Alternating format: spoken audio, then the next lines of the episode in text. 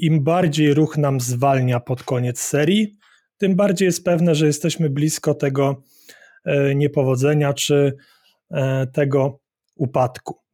W kontekście samego kształtowania sylwetki czy budowania masy mięśniowej, bez, taka bezwzględna ilość ciężaru, jaki mielibyśmy użyć, nie jest tak istotna, bo jakby bardzo ciężko jest sklasyfikować siebie jako początkującego, czy tam średnio zaawansowanego, i na różnych polach można być bardziej początkującym, bardziej e, zaawansowanym. Jeżeli jesteśmy osobą, która, nie wiem, trenuje trzy razy w tygodniu i następny trening jest za dwa dni, no to jakby nie spinałbym się tutaj z posiłkiem potreningowym, żeby nie wiadomo, co tam było. Więc jak ktoś ma mało czasu do treningu, jak wstanie, to idzie na czczo, pije sobie węglowodany IEA w jednym szejku i wtedy nie musimy tego posiłku potreningowego jeść bardzo szybko, tylko na spokojnie gdzieś tam za 2-3 godziny.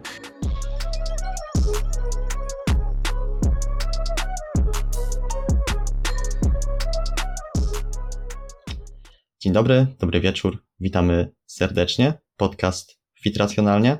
Z tej strony Kuba Stypczyński, a dzisiaj jest z nami Damian Wegner. Cześć Damian. Dzień dobry, witamy wszystkich słuchaczy i oglądaczy. Powiedz na wstępie tym, którzy Cię jeszcze nie znają, kim jesteś. W dużej mierze y, trener online od y, ponad 8 lat. W 2020 roku skończyłem robić treningi personalne, które robiłem przez 6 e, lat. Na swoim koncie mam ponad 5 tysięcy takich przepracowanych klientów, kilkaset metamorfoz.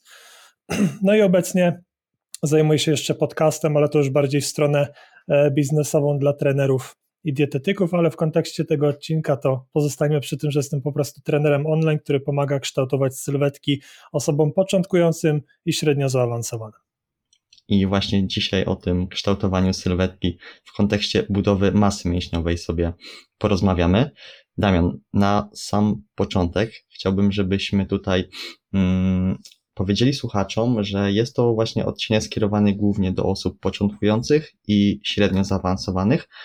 I będzie to poniekąd takie kompendium wiedzy, ale też jak rozmawialiśmy na wstępie, tu jest bardzo dużo rzeczy do poruszenia, ale chcemy się skupić na tych naprawdę najważniejszych aspektach. No dokładnie, tak sobie myślałem, przygotowując się do tego odcinka, co mógłbym powiedzieć, a czego nie mógłbym powiedzieć, i tak naprawdę stwierdziłem, że powiem to, co jest przydatne z takiej praktycznej strony, bo już mam tych podopiecznych naprawdę sporo za sobą i wiele rzeczy, o których wiem, i tak nie wykorzystuję, bo na przykład podopieczni nie są na takim etapie zaawansowania, żeby w ogóle to stosować, albo nie opłaca się pod kątem po prostu finansowym, żeby kupować jakieś suplementy lub robić cokolwiek jakiegoś bardzo zaawansowanego.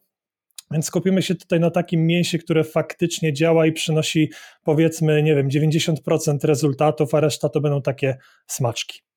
Jeszcze zanim zaczniemy, to chcę powiedzieć tutaj o takim jednym małym drobnym tutaj szczególiku, chcę podzielić ten podcast na takie cztery główne filary, czyli trening, odżywianie, regeneracja i suplementacja.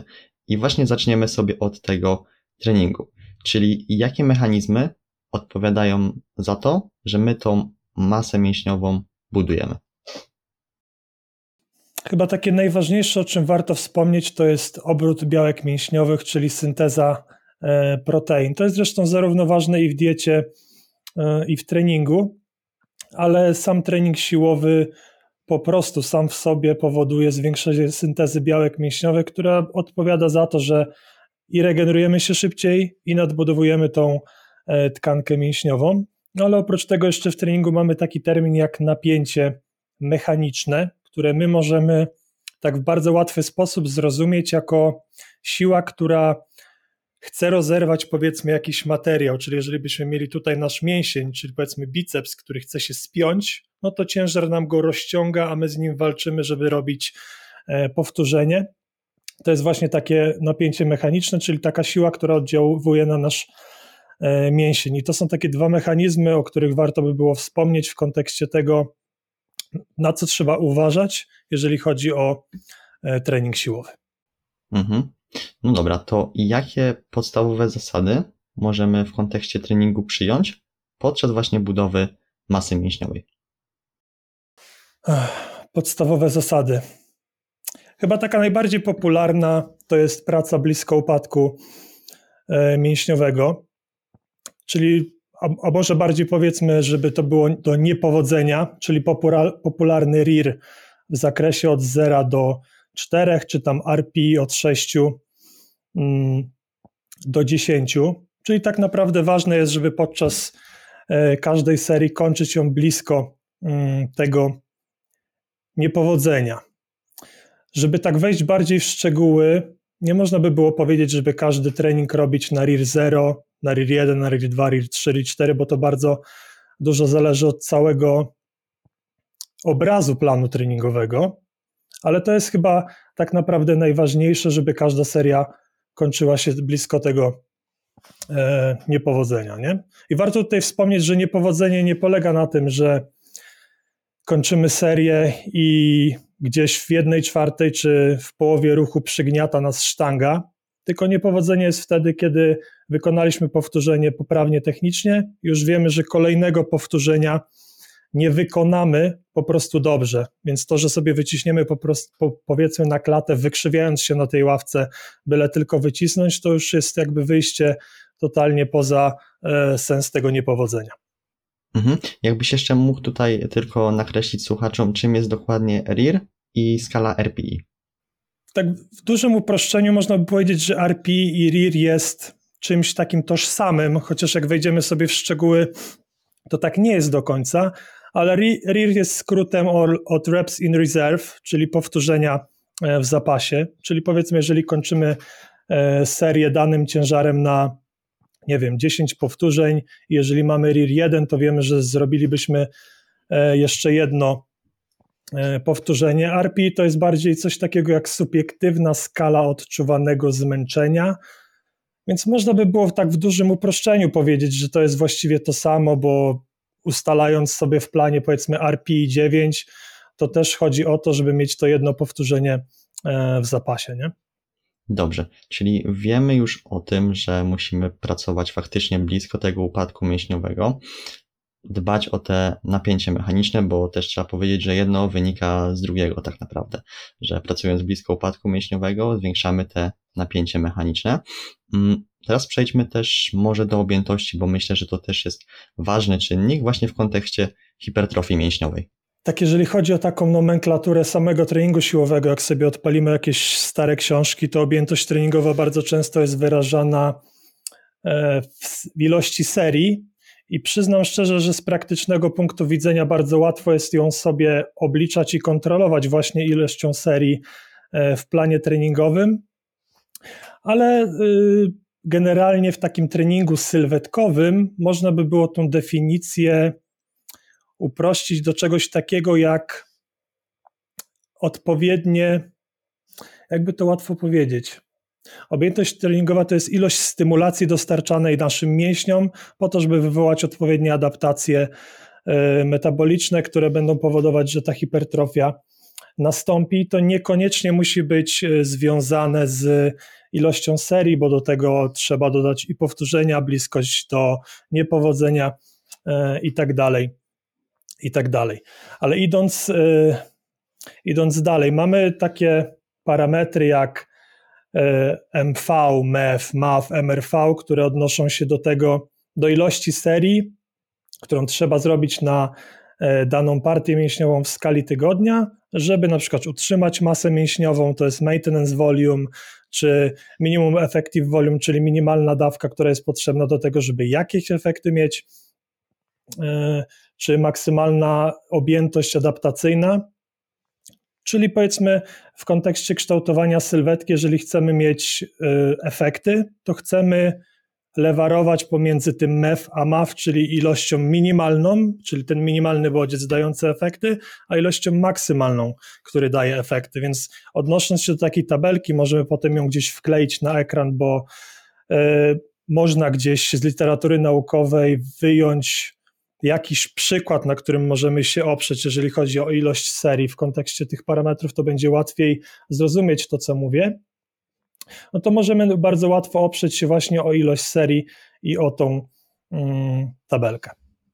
Dobra, a na co jeszcze zwrócić e, uwagę podczas takich serii, bo to też jest myślę ważne, że seria jest serii nierówna. To jest fajnie zahaczyć o to, co mówiliśmy właśnie przed momentem, czyli o tym napięciu mechanicznym. No właśnie, e, tutaj są tak naprawdę dwa aspekty. Pierwszy jest ten, żeby być blisko tego e, niepowodzenia, o którym mówiłem, czyli kończymy sobie serię i wiemy, że zostało nam od 0 do 4 E, powtórzeń w zapasie, czy tam nawet do pięciu i przyjęło się mówić, że taka seria uwa uważana jest za efektywną, czyli taką, która daje odpowiedni bodziec e, do wzrostu.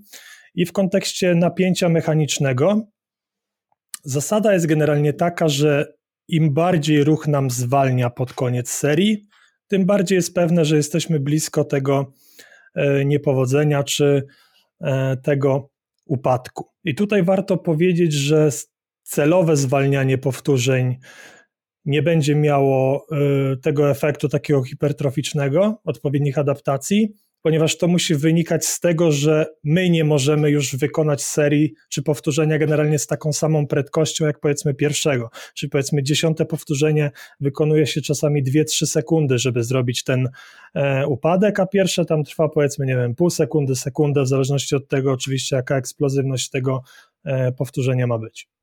Mhm. I tutaj tak e, od siebie dodam, że warto jest właśnie wtedy nagrywać swoje serie i faktycznie zobaczyć, czy my do tego upadku się realnie zbliżamy, czy te nasze powtórzenia faktycznie zwalniają, bo tutaj taka anegdotka z moich ostatnich treningów, podczas właśnie wyciskania, nagrywałem swoją serię i myślałem, że właśnie te ostatnie powtórzenie ja tak w głowie sobie myślałem, że trwa dosłownie, wiesz, 5-6 sekund, a na tym nagraniu trwało niecałe 3. Mhm, mhm. No jest, jest tak rzeczywiście, chociaż bardzo często jest tak, że na filmikach widać jakby tam był jakiś zapas, ale z drugiej strony takie subiektywne odczucie ćwiczącego mówisz, że tam tego nie było. I z jednej strony mamy coś takiego, że są osoby niedoświadczone, które odczuwają to po prostu źle, bo im się wydaje, że nie zrobią więcej, ale z drugiej strony mamy zaawansowane osoby, które mają bardzo duże takie poczucie i świadomość swojego ciała i faktycznie tego powtórzenia już by nie zrobili, bo na przykład wyczuwają, że nie wiem, triceps im wysiada z, jed, z jednej strony, a z drugiej nie, ale tempo jakby wykonywania e, tego ćwiczenia na filmiku wskazuje, że może jeszcze coś tam by można było wycisnąć, ale jak najbardziej nagrywanie siebie to jest jeden z najważniejszych moim zdaniem aspektów w kontekście tego, żeby kontrolować faktycznie to, co się dzieje na tym treningu nie? i z jakością serii. Dobrze. Przejdźmy do kolejnego czynnika, czyli intensywność treningowa. I tutaj też chcę, żebyś e, wyjaśnił właśnie ten termin intensywności treningowej w treningu stricte siłowym, bo jest to czasem też źle rozumiane. No właśnie, często ludzie mówią, że mają intensywny trening im się wydaje pod tym kątem, że serie są krótkie, szybkie powtórzenia i nie wiadomo co tam jeszcze, ale w, takim, w takiej terminologii treningowej intensywność odnosi się po prostu do ilości ciężaru, którego używamy mm, na treningu czy podczas e, serii. W kontekście samego kształtowania sylwetki czy budowania masy mięśniowej, taka bezwzględna ilość ciężaru, jaki mielibyśmy użyć, nie jest tak istotna. Bardziej właśnie istotne jest ta bycie blisko e, niepowodzenia, o którym e, mówiłem. Co nie oznacza, że dźwiganie dużych ciężarów nie będzie przynosiło żadnych efektów pod kątem budowania e, masy mięśniowej, ale nie jest to jakby parametr, który my powinniśmy stricte śledzić w kontekście kształtowania sylwetki, bo jakby progresować z tygodnia na tydzień spokojnie możemy, ale jeżeli nie będzie miało to e, przełożenia na odpowiednią objętość treningową, to nie będzie to miało takich benefitów sylwetkowych, jak taki dobrze skrojony plan treningowy. Hmm, czyli też z Twojej tej wypowiedzi można wysunąć taki wniosek, o który też chciałem zahaczyć, czyli o liczbę powtórzeń. Nie ma to zbytnio takiego znaczenia w przełożeniu właśnie na tą intensywność. No dokładnie. Badania pokazują, że chyba gdzieś do 25 czy nawet do 30 powtórzeń powtórzenia są tak samo efektywne pod kątem budowania masy mięśniowej, jakbyśmy zrobili sobie 6 czy 10 powtórzeń, tylko tutaj mamy takie zagrożenie w wysokiej ilości powtórzeń, że To niepowodzenie może być źle przez nas przeczytane ze względu na to, że seria nam się nudzi, bo robimy któreś tam powtórzenie, nie wiem, 15, 20, 22 i kończymy serię, bo jest nam nudno.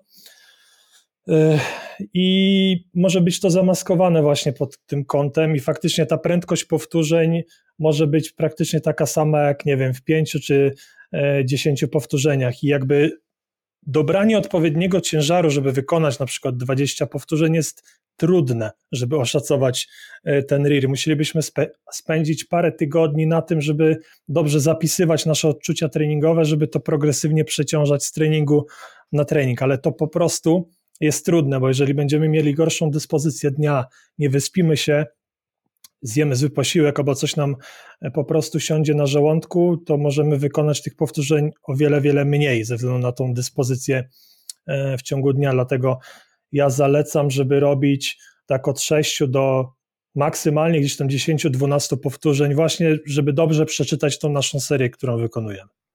Mhm.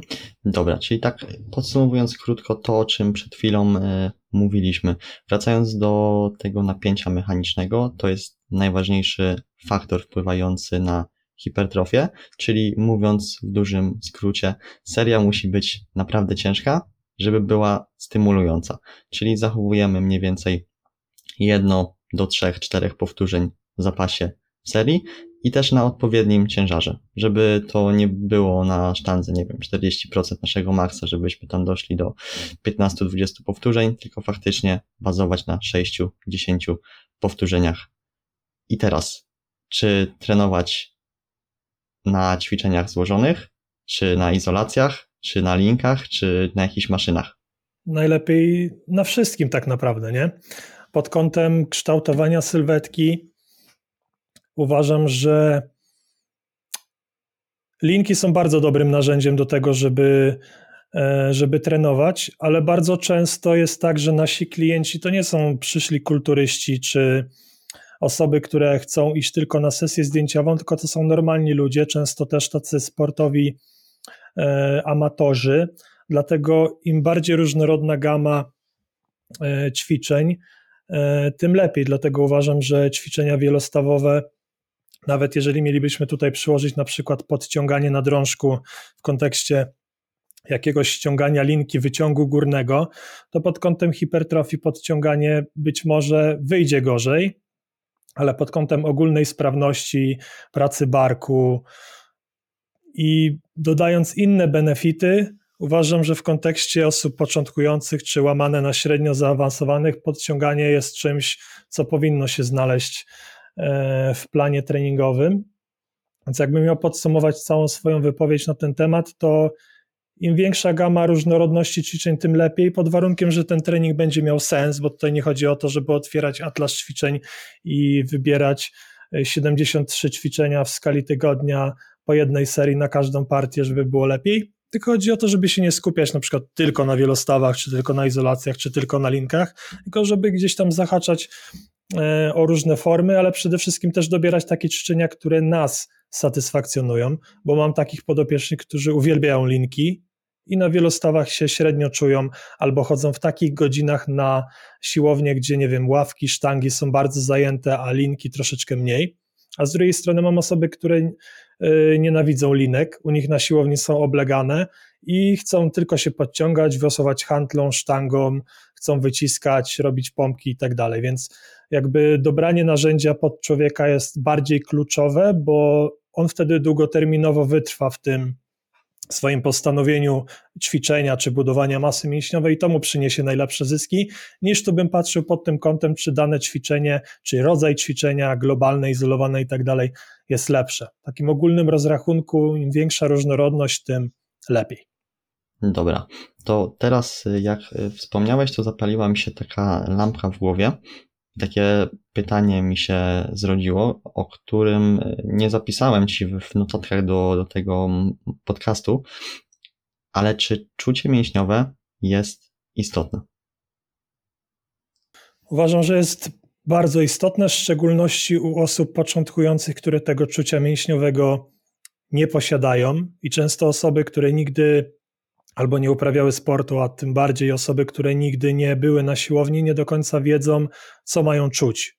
Dlatego wprowadzenie różnego tempa czy izometrii dla takich osób, powiedzmy na przykład e, wśród kobiet, jak one będą robiły jakiegoś glute bridge'a, to nie do końca mogą poczuć w ogóle, że ten pośladek pracuje, mimo że on w pozycji skróconej pracuje najmocniej, ale jeżeli wprowadzimy jakieś tempo, czy wprowadzimy jakąś izometrię, żeby, oni, żeby one ścisnęły ten pośladek e, na 2-3 sekundy, to nauczą się tego czucia mięśniowego, które powinny mieć przy danym ćwiczeniu, żeby potem go przełożyć na e, jakieś bardziej złożone ćwiczenia, gdzie będzie im trudniej, bo po prostu ta kontrola motoryczna jest zaburzona bardzo często u ludzi. I ta kontrola motoryczna jest często zaburzona nawet u średnio zaawansowanych, bo jakby bardzo ciężko jest sklasyfikować siebie jako początkującego, czy tam średnio zaawansowanego, i na różnych polach można być bardziej początkującym, bardziej E, zaawansowane i często to widać wśród e, sylwetkowców, którzy tą kontrolę motoryczną mają słabą, mimo pokaźnych e, mięśni, które na zewnątrz są po prostu wielkie, więc uważam, że jest to bardzo istotny czynnik pod tym kątem, żeby ten trening później był efektywny i dana seria była dobra, bo jeżeli nie będziemy odpowiednio czuć mięśni, czy ogólnie swojego aparatu ruchu, to nie przeczytamy dobrze, czy ta seria była taka, jaka powinna być, nie? Mhm. Dobra. To jeśli mamy już czucie mięśniowe omówione, to teraz jeszcze technika ćwiczeń. Czy faktycznie ma to realny wpływ i przełożenie na hipertrofię? Zarówno u zaawansowanych i u początkujących ma to wpływ troszeczkę pod innym kątem, nie? bo u początkujących technika ma pod tym kątem e, sens, że przede wszystkim będzie ten trening bezpieczny, a po drugie faktycznie zaangażujemy mięśnie, które które chcemy zaangażować, bo możemy zrobić wiosłowanie na y, przeróżne sposoby. Możemy robić to e, z ramionami rozpotartymi bardzo szeroko i wiosłujemy do klatki, wejdzie nam tył barku i troszkę czworoboczny, a trenerowi mogło chodzić o najszerszy grzbietu, czyli o to, żeby podopieczny trzymał te łokcie dosyć wąsko. Nie mówiąc już o w miarę prostych plecach, nie robienia totalnego garba i tak dalej, i tak dalej. Jakby pod tym kątem to są oczywistości, że technika E, ma znaczenie. Ale pod kątem samego budowania e, mięśni, oczywiście, jeżeli tor ruchu będzie odpowiedni, taki jak zostało to zaprojektowane w teorii na planie treningowym, no to ta stymulacja będzie taka, jak powinna być, bo tor ruchu jest odpowiedni pod tym kątem którym założyliśmy. Nie? Jak ma, mamy na przykład y, klatkę piersiową, to ustawiając ramię pod różnym kątem podczas wyciskania, możemy zaangażować bardziej dół lub bardziej e, górne rejony tej klatki piersiowej, więc jakby pod tym kątem ma to e, ogromne znaczenie. A podopieczni, czy ludzie bardzo często wykonują powiedzmy jedną wariację danego ćwiczenia, a jak wiemy, dane ćwiczenie można wykonać na różne sposoby, żeby angażować różne mięśnie i tak, żeby dany mięsień dominował bardziej w, danym, e, w danej wariacji, więc jak najbardziej pod różnymi kątami ma to ogromne znaczenie pod kątem budowania masy, nie?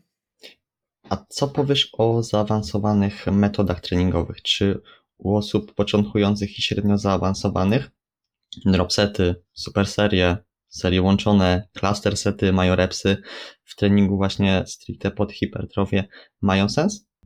Szczerze mówiąc, ja tego nie praktykuję u podopiecznych, głównie dlatego, że przynajmniej z ludźmi, z którymi ja pracuję, to są nazwijmy to normalni kowalscy, którzy mają normalne problemy współczesnego świata, czyli często problemy przed sne, ze snem, bo mają dzieci, bo mają jakieś projekty nocne, e, słabo się regenerują, mają bardzo dużo stresu, bo walczą po prostu o życie, bo tu jest kredyt, tu jest praca, tu jest druga praca, tu jest, nie wiem, wyjazd, y, bo gościu jeździ tirami, mam dwóch podopiecznych, którzy w kopalni po 12 godzin robią dziennie, więc jakby jest bardzo duże ryzyko, że nazwijmy to w dużym uproszczeniu objętość życiowa spowoduje, że będzie to miało bardzo duży wpływ na to, e, jakie benefity wyniesiemy z treningu. Więc tak naprawdę, jak do mnie przychodzą podopieczni, którzy już mają jakiś staż, to ja bardzo często obcinam wręcz objętość treningową, którą mieli w planie treningowym i im się wydaje, że są niedotrenowani, ponieważ jak sobie przeanalizuję ich życie, ich ankietę, którą mi e, wypełnili, wychodzi na to, że jest bardzo duże ryzyko, że jak będziemy robić za dużo rzeczy w treningu, to zbyt dużo stanów zapalnych się nagromadzi i te zmęczenie będzie zbyt duże w kontekście benefitów, które możemy wyciągnąć.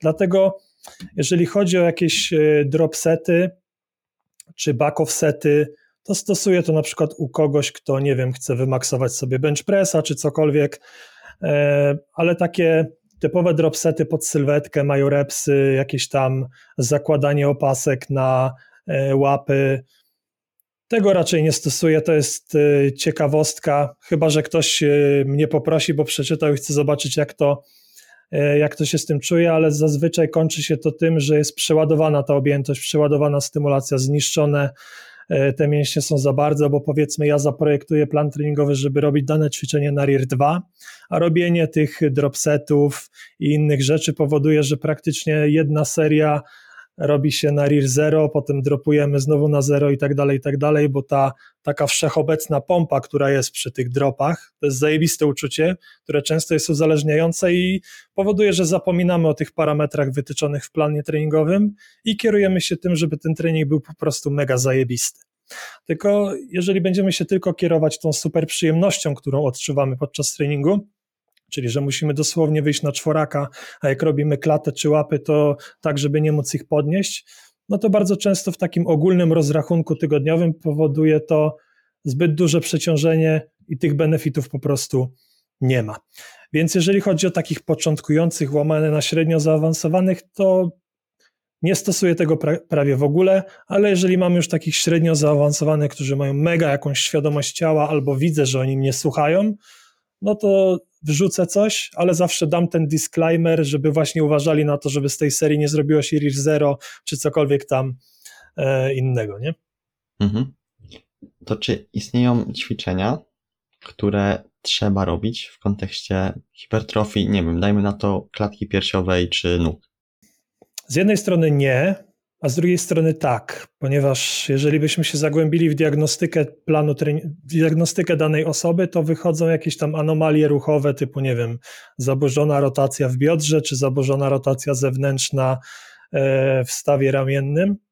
Więc jakby wchodzimy w, w takie myślenie, że może nie, że muszą coś zrobić, ale warto by było zrobić taką wariację tego ćwiczenia, żeby to zaburzenie ruchowe na chwilę zlikwidować, bo to pośrednio wpłynie na to, że ten mięsień będzie lepiej zaatakowany, nie?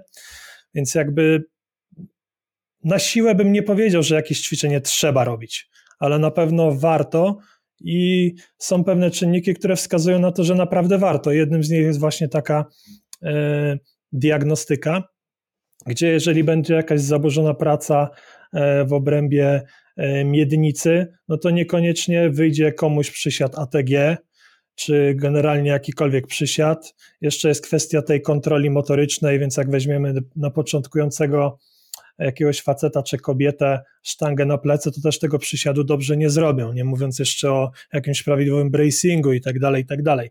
Więc trzeba te ćwiczenia troszeczkę rozłożyć i wtedy być może można powiedzieć, że musisz zrobić na przykład goblet squat zamiast, zamiast e, normalnego przysiadu, bo nie jesteś jeszcze gotowy na to, nie? Ale w takim ogólnym rozrachunku, jeżeli miałbym komuś zero-jedynkowo coś powiedzieć, to raczej nie ma ćwiczeń, które trzeba robić, ale trzeba robić ćwiczenia, które sprawiają nam przyjemność i wypadałoby robić ćwiczenia, które nas przy okazji naprawią, bo trening sylwetkowy to nie jest tylko napierdzielanie mięśni. Wspomnieliśmy już o nagrywaniu się podczas serii. Mm, w jaki sposób jeszcze można kontrolować swoje postępy, jeśli chodzi właśnie o trening? No to przede wszystkim mamy to nagrywanie, o którym w, wspomnieliśmy. Drugim takim bardzo ważnym aspektem, moim zdaniem, jest dzienniczek treningowy. I bardzo dużo ludzi go też troszeczkę źle prowadzi, może to złe słowo, ale niedostatecznie dobrze, bo bardzo dużo ludzi pisze sobie ćwiczenie, pisze sobie serię i pisze sobie ciężar, który e, tam w danej serii był wykonany, ale warto by było gdzieś tam jakąś rubrykę sobie znaleźć na to, żeby jeszcze dopisać jakość serii, którą wykonaliśmy. To nie musi być napisane tam kilkoma słowami, ale na przykład będzie plus jako dobrej jakości seria, minus jako do poprawy, czy tam jakiś e, znak łamany, że średnia ta seria była. Dlaczego? Ponieważ treningu sylwetkowym liczy się to, żeby te serie były jakościowe i żeby to progresywne przyciążanie e, następowało, a ono może następować przez bardzo wiele rzeczy, a jedną z nich jest właśnie jakość serii. Jeżeli wiemy, że na przykład zrobiliśmy sobie wyciskanie na klatę na daną ilość powtórzeń, ale to ostatnie powtórzenie być może było na RIR 1, ale z jednej strony, nie wiem, łopatka nam wyszła delikatnie z jednej strony, czy tam się skrzywiliśmy i generalnie wycisnęliśmy, ale to nie do końca było jednak taka, ta, taka technika jak ostatnie 8 powtórzeń, no to warto sobie to zanotować, żeby wiedzieć, że w kolejnym treningu na siłę nie dokładać, e, nie wiem, 5 kilo na sztangę czy 2,5, tylko warto gdzieś to, tą serię dopiąć na taką, jako powinno być, nie? Bo mimo bycia w tych samym obrębie ciężarów i w tych samych ilości e, powtórzeń, stymulacja do mięśni może być zupełnie inna przez to, jak nasze ciało się zachowuje pod tą sztangą, nie? Więc jeżeli sobie zanotujemy, że ta łopatka wypadła, zgarbiliśmy się lub cokolwiek innego, to warto to poprawić przy kolejnej e, jednostce treningowej i to progresywne przyciążenie nastąpi przez to, że ta stymulacja po prostu była większa. I chyba treningowo to tyle. Może moglibyśmy jeszcze sobie do powiedzieć, jeżeli mamy jakiegoś fajnego, świadomego partnera treningowego, żeby na nas spoglądał. No ale wiadomo, że każdy ma troszeczkę inne doświadczenia i może to się totalnie rozmywać z tym, czego my byśmy chcieli, więc to jest takie z gwiazdką. Mhm. Dobrze. To podsumujmy sobie tak e, pokrótce to, o czym powiedzieliśmy o treningu. Najważniejszym czynnikiem jest to napięcie mechaniczne, czyli ta seria musi być blisko upadku mięśniowego. Jeśli chodzi o objętość, no to tutaj wrzucamy Wam jeszcze raz tą tabelkę, na którą możecie sobie zerknąć i zobaczyć, ile dana partia mięśniowa mieści się w tych widełkach minimalnej efektywnej objętości i tej maksymalnej adaptacyjnej objętości. Mm, intensywność to też jest y, ważna rzecz, żeby faktycznie no jednak nie pracować, nie wiem, robić, jeżeli ktoś wyciska powiedzmy, mm, nie wiem, stówę na wyciskaniu leżąc, no to jakieś tam zwykłe pompki jakiejś większej stymulacji mu nie dadzą. Dlatego też faktycznie te 60-80% ciężaru maksymalnego myślę, że to są fajne widełki, jeśli chodzi o, o ten ciężar. Jeszcze nie wspomnieliśmy o, o tym nie wspomnieliśmy, widzisz? O tym, jakie dawać przerwy między seriami. No właśnie, przerwa to też jest e, dosyć ważne pod tym kątem, że ludzie to są często harpagany, które właśnie myślą, że muszą się zajechać podczas treningu albo nudzi im się pomiędzy seriami. I bardzo często jest tak, że wielostawak daje przerwy typu 3 do 5 minut, bo generalnie zasada jest taka, że należy tyle odpocząć, żeby kolejna seria była tak samo ciężka i tak samo dobra, jak poprzednia. Nie?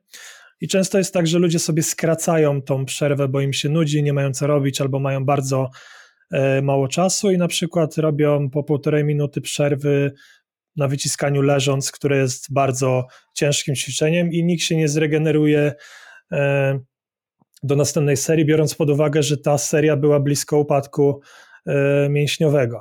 Więc jakby pod tym kątem czytałbym przerwy tak, żeby te serie były następujące po sobie, były tak samo jakościowe jak poprzednie. Oczywiście to zależy wszystko od całej specyfiki e, planu treningowego, ale można gdzieś wysnuć takie założenia, że takie ciężkie ćwiczenia wielostawowe to jest takie 4-5 minut.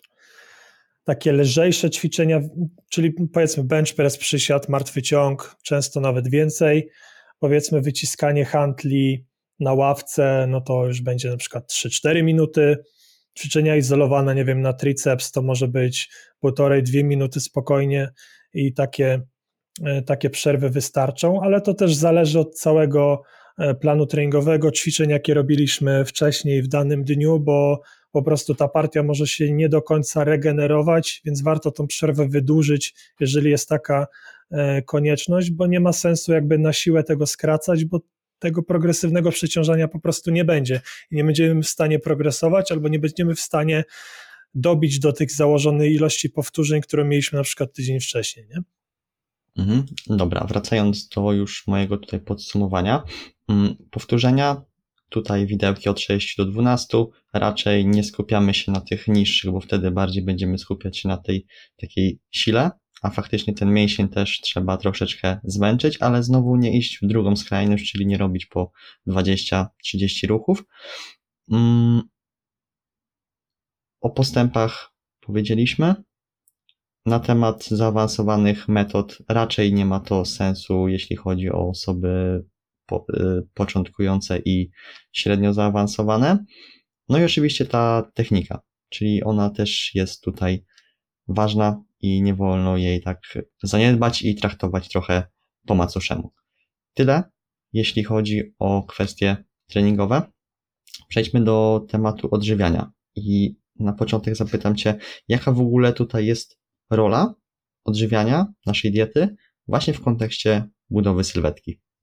No, odżywianie to jest właściwie chyba, no obok treningu tak samo ważna rzecz y, w kontekście budowania masy, bo energia, którą przyjmujemy, czyli ilość y, kilokalorii, jest swego rodzaju takim paliwem, które nasze ciało wykorzystuje do tego, żeby nastąpiły różne adaptacje i procesy, które będą wspomagać tą e, budowę, czyli na przykład obrót białek mięśniowych też bardzo zależy od tego, czy jesteśmy w nadwyżce E, czy nie, ale różne szlaki anaboliczne też zależą od tego, czy jesteśmy w deficycie, e, czy w nadwyżce. Więc jeżeli chcemy nadbudowywać, czyli budować tę masę mięśniową, to nadwyżka jest tutaj po prostu konieczna. Co oczywiście nie oznacza, że na początku deficytu i tym bardziej u początkujących ta masa mięśniowa się nie będzie budować, bo będzie, ale jakby w, jakbyśmy mieli coś zero-jedynkowo stwierdzić, to na tej nadwyżce po prostu ciało się czuje idealnie i to są idealne warunki do tego,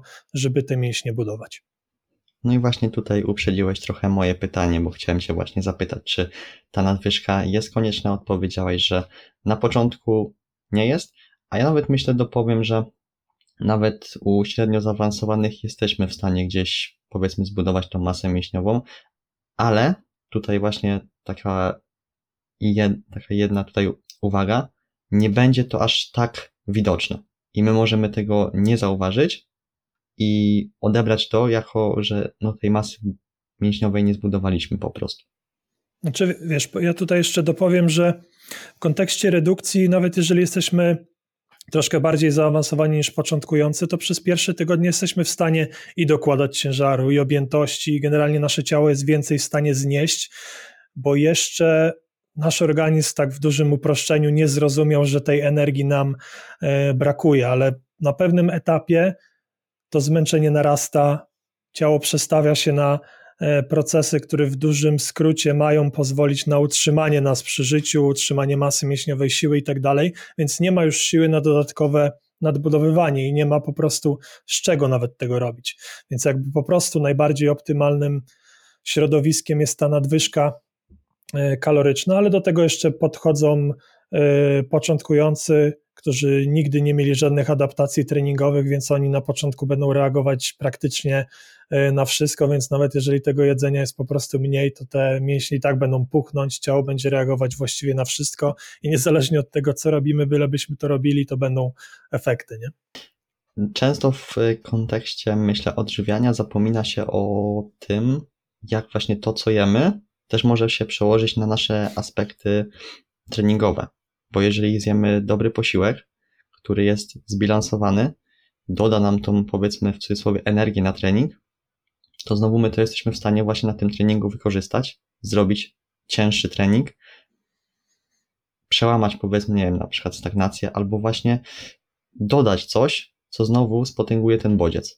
No, jeżeli chodzi o taki posiłek przedtreningowy, to bardzo ważne jest przede wszystkim, żeby on, żebyśmy się dobrze czuli po zjedzeniu go, czyli żeby nie było żadnych rewolucji żołądkowo-jelitowych, żeby ten posiłek był szybko strawny, bo jeżeli jemy go przed treningiem, to on ma szybko dostarczyć nam e, energii do e, działania.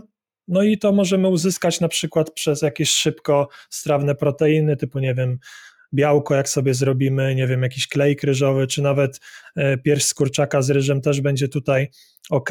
Warto w posiłku przedtreningowym zminimalizować sobie ilość warzyw i owoców, co nie oznacza, że nie ma ich być wcale, tylko po prostu chodzi, żeby tego żołądka e, nie obciążać. Przy okazji będziemy mieli e, troszkę mniej błonnika, więc tutaj też ryż czy klejk ryżowy przed treningiem też jest super, bo tego błonnika ma po prostu mniej, ale na przykład, nie wiem, pełnoziarnisty makaron już będzie średni, ale to też zależy oczywiście od człowieka, od tego, w jaki sposób ten żołądek się opróżnia, jak się czuje, bo mam podopiecznych, którzy na wszystkim się czują, jakby mieli czarną dziurę w żołądku i nawet jak zjedzą 40 minut przed treningiem, to czują się super, a z drugiej strony są kobiety, które jedzą 2,5 godziny przed treningiem, bo jak zjedzą na godzinę, to niezależnie od tego, co zjedzą, i tak im się odbija, więc taka uniwersalna porada ode mnie, jeżeli chodzi o posiłek przedtreningowy, to po pierwsze ma on, dam, ma on wam dać jak najwięcej energii jak na, najlepsze poczucie na treningu, żeby zrobić super dobry, super zajebisty e, trening. No i podstawą oczywiście jest to, żeby miał odpowiednią ilość białka, czyli tam pomiędzy 20-40 gramów, żeby tą syntezę protein jak najwięcej, jak najbardziej podnieść. Ja tutaj jeszcze dodam tak e, od siebie, żeby testować różne posiłki, jak wpływają faktycznie na to, jak my się czujemy, bo nie na każdego działa to w taki sam sposób, i warto jest właśnie przetestować, czy na przykład, nie wiem, jak zjemy owsiankę dwie godziny przed treningiem, to będzie nam się dobrze trenować, czy jednak warto jest wtedy wydłużyć na przykład ten czas, albo zjeść zupełnie coś innego, żebyśmy faktycznie czuli się dobrze na tym treningu, żeby nam nic nie zalegało, nie odbijało się i zrobili faktycznie porządną robotę. Jak już przeszliśmy do kwestii związanych z posiłkami, chociaż nie chciałem tego teraz poruszać, ale tak wyszło, to jeszcze chcę, żebyś powiedział na temat trening, posiłku po treningu i czy jest on faktycznie istotny, czy jeżeli na przykład ktoś trenuje późnym wieczorem, to jeszcze dodatkowe pytanie, czy musi na siłę w siebie wpychać ten posiłek? Powiedziałbym, że no jeżeli już jesteśmy przy tym wieczornym E, treningu, to po pierwsze bym raczej tak konstruował swoje życie, żeby nie trenować, ale to w kontekście jeszcze e, snu to sobie dopowiemy później. Ale jeżeli już nasze życie nas do tego zmusza i to jest jedyna pora, e, która, która jest, to skupiłbym się na tym, żeby po prostu dostarczyć chociaż białko po treningu bo to jest po prostu coś, co wspomoże syntezę białek mięśniowych do tego, żeby powiedzmy w skali całego dnia ten wykres był u góry, a nie na dole. Bo jeżeli zjemy sobie jakiś posiłek przedtreningowy, nie wiem, powiedzmy o 19, wrócimy do domu o 23, no to ten wykres nam podskoczy przez posiłek przedtreningowy, przez trening, ale on troszkę szybciej opadnie niż w przypadku tego posiłku potreningowego. Ale jakby jakbyśmy mieli pomyśleć o takiej typowej koncepcji posiłku, żeby zjeść, nie wiem, ryż, czy tam ziemniaki, czy cokolwiek na noc i mamy się źle potem czuć, to jakby nie jest to e, konieczne. Bardziej bym się skupiał tu pod tym kątem, żeby, żeby te proteiny mm, uzupełnić, no i potem na śniadanie już, żeby zjeść te węglowodany, no bo jednak e, trzeba uzupełnić te straty energetyczne, glikogen i tak dalej, i tak dalej, więc żeby nie być całkowicie wypłukanym, no to bym albo zjadł mały posiłek potreningowy, albo na śniadanie już, już to wszystko e, uzupełnił. Ale jeżeli mamy kogoś, kto nie trenuje wieczorami, czyli powiedzmy zrobi to po południu czy rano, no to też wszystko zależy od tego, czy mamy następny trening, bo mam też podopiecznych, którzy na przykład idą na siłownię po południu, a wieczorami mają mecz z kolegami w piłkę, w siatkę, czy cokolwiek, takie osoby też się zdarzają, no to wtedy jakby podstawą, żeby w każdym posiłku były te proteiny, czyli te 20-40 gramów e, białka, żeby nasilić tą e, syntezę, ale jeżeli mamy trening po treningu, no to Węglowodany to jest podstawa, żeby było w miarę szybko strawne i minimalna ilość e, tłuszczów, bo jeżeli będzie, będzie tych tłuszczów bardzo dużo, no to to opróżnianie żołądka będzie spowolnione i ta siła do następnego treningu jakby wiedzie o wiele, wiele później. Chodzi nam o to, żeby, żeby i się szybko zregenerować po tym treningu powiedzmy siłowym, ale już pójść sobie po,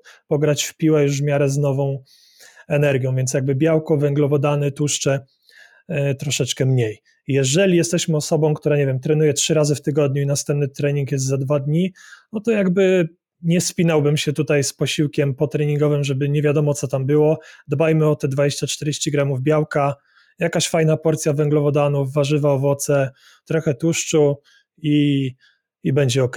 Jakby tutaj bym, bym się już za bardzo nie spinał, żeby cokolwiek tam e, windować, nie? To jak mówimy o posiłkach, to powiedzmy coś o oknie anabolicznym. Mit czy kit? Z jednej strony nie, a z drugiej strony tak, ale w takim ujęciu, jak mówiono kiedyś, to raczej jest to mit, bo mówili o tym, że trzeba wypić białko, czy tam zjeść od razu posiłek bezpośrednio e, po treningu, bo to jest największe okno do tego, żeby były e, gainsy. I z jednej strony jest to prawda, ale to okno trwało wiele, wiele, wiele dłużej i na pewno nie na tyle, że musimy panikować na e, siłowni. Spokojnie możemy w ciągu nawet dwóch godzin wrócić do domu i zjeść sobie normalny posiłek bogaty w białko e, i tak dalej. Jedynym takim wyjątkiem, który bym powiedział, to jest jeżeli pomiędzy przedtreningowym posiłkiem a potreningowym jest bardzo duża przerwa, no to wtedy należałoby ten, ten czas do zjedzenia posiłku po treningu skrócić jak najbardziej, no bo wszystko się rozchodzi o ten wykres syntezy białek mięśniowych w ciągu dnia.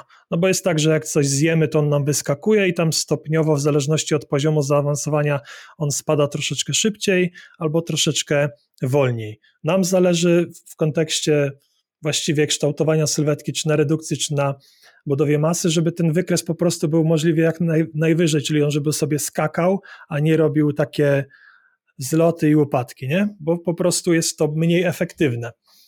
Także jeżeli na przykład idziemy trenować na czczo, no to warto by było po tym po treningu zjeść e, posiłek szybko albo chociaż to białko e, wypić.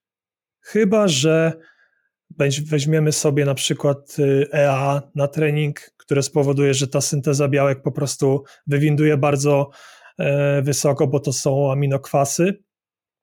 I wtedy spokojnie znowu możemy poczekać sobie w domu i zjeść na spokojnie ten posiłek. Więc tak podsumowując to, o co zapytałeś, takie okno anaboliczne starych kulturystów, starej szkoły, które się gdzieś tam przejawia na forach czy na Facebooku, no nie istnieje, nie ma sensu tutaj jak kompletnie panikować, nic nam się nie stanie. Tutaj warto też dopowiedzieć, że jak mówiłem o tym wykresie e, syntezy białek mięśniowych, to to nie jest tak, że on skacze i za trzy godziny już jest znowu w dole, tylko jeżeli jesteśmy początkującymi, to on sobie skacze do góry, a potem opada nawet przez kilkadziesiąt godzin.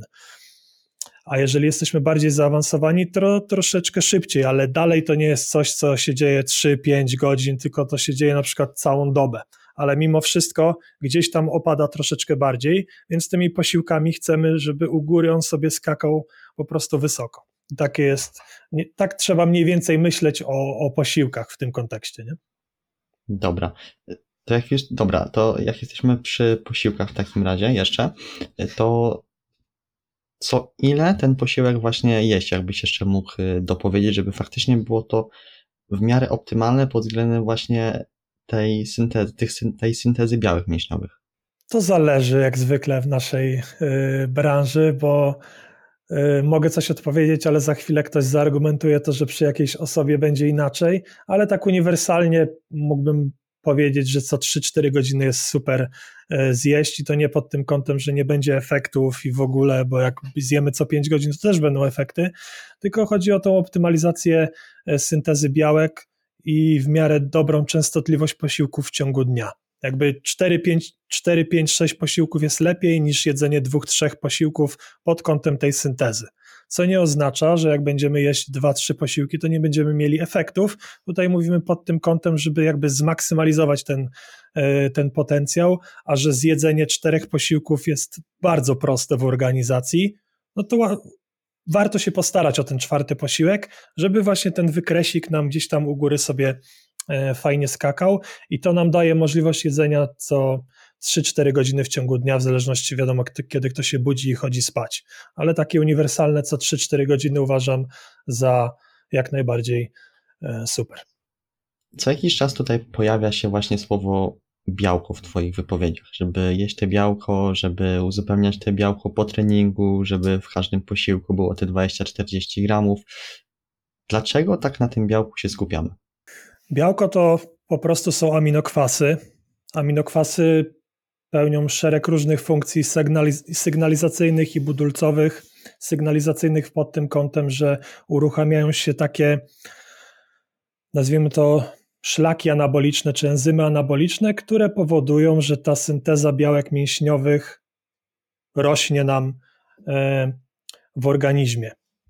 I ta synteza białek, czy generalnie obrót białek mięśniowych i synteza i rozpad, bo te procesy następują e, zamiennie przez całą dobę u nas, działają wskutek wszystkiego, co robimy w ciągu dnia. Jest to trening, jest to, nie wiem, siedzenie, męczenie się, cokolwiek, ale również e, to, co jemy. I tak jak powiedziałem wcześniej, to jedzenie białka gdzieś pomiędzy 20, 20 a 40 gram e, na posiłek jest bardzo istotne bo już jest to bardzo mocno przebadane, że jedzenie tej ilości e, białka powoduje, że ten wykres, o którym wspomniałem, tej syntezy po prostu maksymalnie wzrasta na tyle, na ile się da. Więc tutaj jakby jedzenie większej ilości białka niż 40 gramów nie ma sensu, nie pod tym kątem, że nie wiem, nie wchłonie się w naszym organizmie, tylko ta synteza białek już jest tak maksymalnie wysycona, że się nie da już bardziej jej wysycić. I ona gdzieś chyba przy 25 gramach na posiłek wzrasta praktycznie maksymalnie, a jak zrobimy sobie gdzieś około 40 gramów białka, to te 10-15% wyżej jeszcze ten wykres tam sobie idzie. Wiadomo, że jeżeli mówimy o kobietach, to 40 gramów białka na posiłek jakby jest niemożliwe, bo zazwyczaj one jedzą, nie wiem, 100, 110, 120 gramów białka może maksymalnie, więc jakby jest to niemożliwe, ale takie 25-30 gramów białka jest super opcją, żeby tą syntezę białek po prostu e, podnieść. No i to jest tak naprawdę ten główny mechanizm, na którym nam zależy w kontekście budowania masy mięśniowej, bo od niego zależy regeneracja i nadbudowa tych e, mięśni. Mhm. To co powiesz o pozostałych makroskładnikach? Czy jakby skupianie się na nich jest aż tak mocno istotnie w kontekście białka, czy jednak warto je trochę traktować z większym przymrużeniem oka? Ja uważam, czy inaczej, jeszcze jak startowałem w zawodach i byłem bardziej w kulturystycznym świecie, to bym powiedział, że węglowodany są zajebiście ważne i minimalizacja tłuszczów jest mega istotna. Ale to było ze względu na to, że miałem bardziej skrajne podejście. Teraz od paru lat i naprawdę tych setek podopiecznych i patrzenia na to, jak im jest wygodnie trzymać dietę, uważam, że i węglowodany, i tłuszcze są bardzo ważne w kontekście tego, żeby ta dieta była dla nas satysfakcjonująca. I co to oznacza?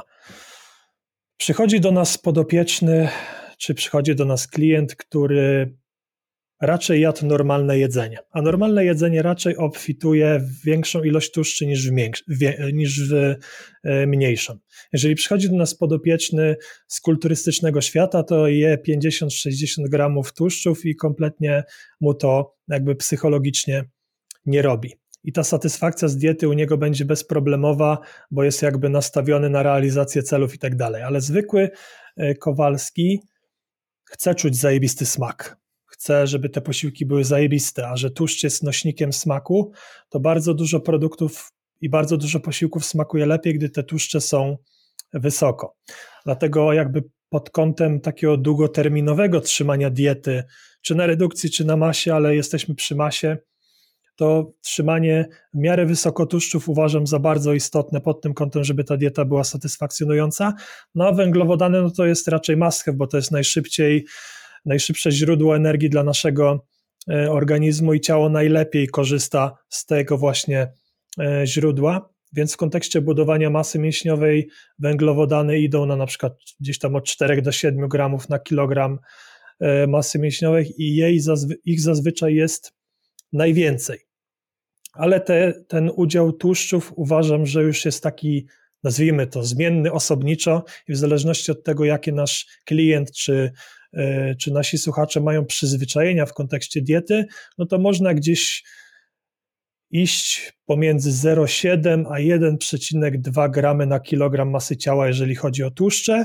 I tutaj bym tego nie rozpatrywał w kontekście tego, czy na jednym gramie, czy na 0,7 się lepiej kształtuje sylwetkę, tylko bardziej bym to rozpatrywał pod tym kątem, czy wygodniej nam jest trzymać dietę, która bez która pośrednio i bezpośrednio wpłynie na to, że my ją długo trzymamy i ona wpłynie na to budowanie masy mięśniowej. to jeśli zapytam Cię o to, czy istnieje dieta, która albo styl odżywiania, który wspomaga budowę masy mięśniowej, to odpowiesz, że takiej nie ma. Niby tak, ale z drugiej strony warto powiedzieć, że jeżeli mamy dietę roślinną, to na starcie, jeżeli nie znamy się na tym, to budowanie masy mięśniowej będzie troszeczkę upośledzone, ze względu na to, że dieta roślinna ma troszkę mniej aminokwasów, a może nie mniej aminokwasów, a w różnych produktach jest różna ilość aminokwasów, a żeby ta synteza protein była na odpowiednim poziomie, to pełna ilość aminokwasów musi być dostarczana do organizmu. Dlatego jeżeli stwierdzamy, że chcemy być weganami, no to warto, żeby to było zrobione po prostu e, mądrze, żeby dostarczać odpowiednią ilość e, białek roślinnych, żeby tą syntezę białek pobudzić. I oprócz tego, żeby, że gdzieś tam się mówi o tej komplementarności aminokwasów, czyli o tym, żeby nasza dieta miała wszystkie aminokwasy, które są potrzebne, no to takim uniwersalnym też zaleceniem jest to, że jeżeli jesteśmy na diecie roślinnej i ustalamy sobie jakąś ilość białka za pomocą tych popularnych e, kalkulatorów czy czegokolwiek, no to warto dodać 20-30% więcej, bo też to przebadano, że jeżeli osoby na diecie roślinnej jedzą więcej białka, no to powiedzmy, że troszeczkę obchodzą to naokoło i tą syntezę białek mięśniowych mogą podnieść do góry, oszukując e, system. I badali to chyba nawet na białkach sojowych, jakich jakichś pszenicznych, jeżeli dobrze pamiętam.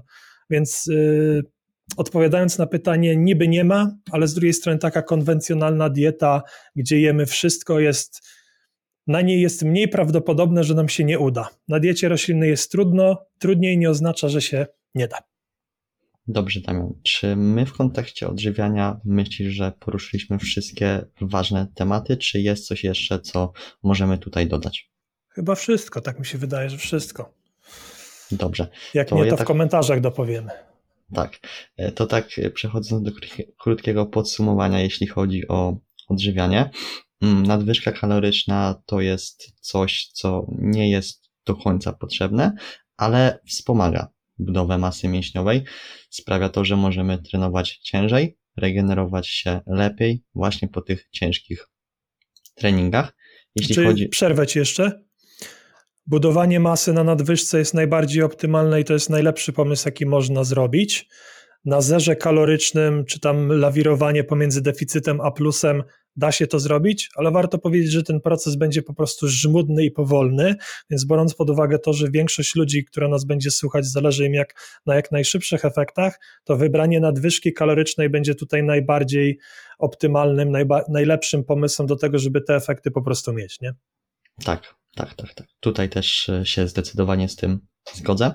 Jeśli chodzi o makroskładniki, no to zwrócić uwagę właśnie na to białko w posiłkach. Posiłki dystrybuujemy, dystrybuujemy na przestrzeni całego dnia, co mniej więcej 3-4 godziny i właśnie zwracamy uwagę, żeby w każdym tym posiłku znalazło się przynajmniej 20-25 gramów białka. Mm, posiłek przed i po treningu to już umówiliśmy, możecie wrócić do wcześniejszych mm, tematów. Wszystkie oczywiście macie odnośniki do tego, co mówimy, macie na dole w opisie czy, czy w komentarzu. Mm, I chyba to wszystko, jeśli chodzi o odżywianie.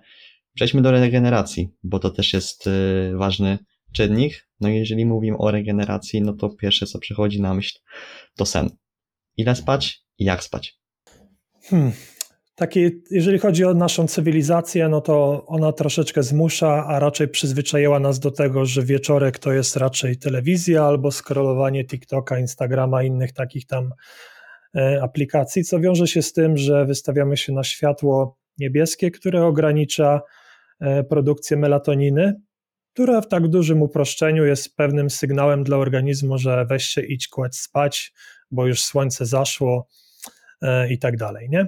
w zależności od tego, jaki przyjmujemy e, styl życia, no to tak czy siak warto ograniczyć wystawianie się na to światło niebieskie, więc już ostatecznie jakaś mała lampka i książka jest o wiele lepszym pomysłem, żeby się wyciszyć i żeby nie zaburzać tej naturalnej pracy e, melatoniny. Jeżeli mamy taką pracę, że no musimy być przed tym komputerem wieczorami, czy tam na komórce, czy po prostu nie chcemy, bo olewamy to, co przed chwilą powiedziałem, no to warto zaopatrzyć się w jakiś suplement y, z melatoniną, który będzie po prostu troszeczkę zastępował y, tą melatoninę wydzielaną y, naturalnie. Tutaj warto powiedzieć, że nie jest to też suplement zagrażający naturalnemu wydzielaniu melatoniny, bo często też takie obawy są. Tutaj jakiegoś sprzężenia zwrotnego nie ma, więc jak odstawimy melatoninę z dnia na dzień, to tam nasza naturalna melatonina i tak będzie się e, wydzielać tak, jak e, powinna.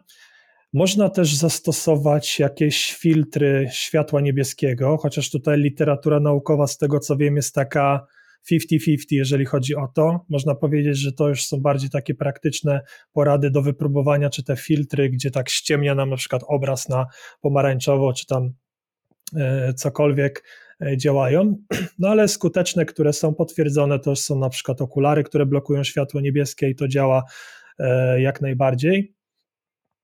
Bardzo ważne jest też to, gdzie śpimy, więc warto by było zadbać, żeby ta przestrzeń, gdzie śpimy, była w miarę wygłuszona, czyli jak mieszkamy koło e, torów kolejowych, to troszeczkę słabo. E, no z tym nic oczywiście jakby nie zrobimy, ale można by było to troszeczkę oszukać, puszczając sobie nawet taki biały szum. I z tego co pamiętam, ręki sobie oczywiście nie dam e, uciąć, ale przez taki jednostajny dźwięk, który nas wrzuca w jakiś taki e, trans, jesteśmy w stanie się wyłączyć na te bodźce zewnętrzne, jeżeli gdzieś hałasują nam wokół e, budynku e, czy cokolwiek, więc tym można sobie fajnie pomóc. To przy okazji pomaga w medytacji, która też jest bardzo fa fajnym sposobem na to, żeby spać lepiej bo jakby wszystko kręci się wokół tego, żeby wyciszyć nasz organizm, wyciszyć układ nerwowy, więc takie medytacje, ćwiczenia oddechowe, jakaś yoga i tego typu jakieś e, rzeczy powodują, że nasz organizm e, się najzwyczajniej w świecie wycisza, więc są to super praktyki, które są sprawdzone naprawdę przez miliony ludzi. Ja też takie rzeczy praktykuję, jeżeli mam trudności z zaśnięciem i naprawdę to e, działa. Warto też dostosować kołdry na daną porę roku, co też mało ludzi stosuje. Ma jedną kołdrę po prostu ciepłą i w lato się pocą, E, albo w zimę e, jest im za zimno, bo mają jakieś cienkie prześcieradło zamiast kołdry i tak dalej, więc jakby wszystko kręci się wokół tego, żeby i wyciszyć nasz organizm i stworzyć pewien taki komfort tego, jak my się czujemy, czyli nie możemy się pocić, więc jakaś piżama zamiast, nie wiem, bokserek, gdzie jest mega ciasno i wszystko tam się e, poci. Odpowiednia kołdra, zarówno jej jakby grubość, Słyszałem też o kołdrach obciążeniowych, które pomagają. E, oprócz takiego środowiska, gdzie śpimy, warto by było oczywiście unikać wszelkiej ilości stymulantów, czyli na przykład kofeiny przed snem. I kofeina to już sobie przejdziemy przy suplementach, ale ona u każdego działa troszeczkę inaczej i nawet jeżeli nas nie pobudza i nie mamy po niej trzepnięcia, to w układzie nerwowym ona dalej gdzieś tam z tyłu może e, działać, więc zarówno nie możemy nie zasnąć, a jak zaśniemy, to będziemy mieli trochę płytszy e, sen, więc takie 6 godzin przed snem minimum to już bym te różne stymulanty e, zaniechał. No i tak jak mówiliśmy przy tym nocnym treningu i posiłku potreningowym, Trening wieczorem jest średnim pomysłem pod tym kątem, że bardzo mocno pobudzamy układ nerwowy i potem wyciszanie go trwa bardzo długo. Więc jeżeli wrócimy z treningu o 23, no to nawet jeżeli będziemy czuć taki mega zajazd fizyczny, to będziemy w cudzysłowie mieli oczy jak 5 zł i ciężko będzie nam po prostu zasnąć, ponieważ dużo rzeczy się kotłuje w tym organizmie w związku z zakończeniem e, treningu. Dlatego pod kątem takiej regeneracji, takiego well-being, poczucia dobrego w ciągu dnia, warto tak sobie przeorganizować dzień, żeby jednak nie trenować e, wieczorami, tylko gdzieś tam po 20, 21, gdzie te wydzielanie melatoniny już się rozpoczyna, raczej iść w stronę takiego wyciszania się, niż, e, niż gdzieś tam bycia w środku treningu i robienia rekordów na e, siłowni. Odpowiedni, odpowiedni czas posiłku przed snem też jest istotny i tutaj gdzieś się mówi o półtorej godziny, dwóch godzinach przed snem, ale ja też to zauważyłem i u siebie, i u podopiecznych, że wszystko jak zwykle zależy, bo opróżnienie żołądka jest u każdego troszeczkę inne.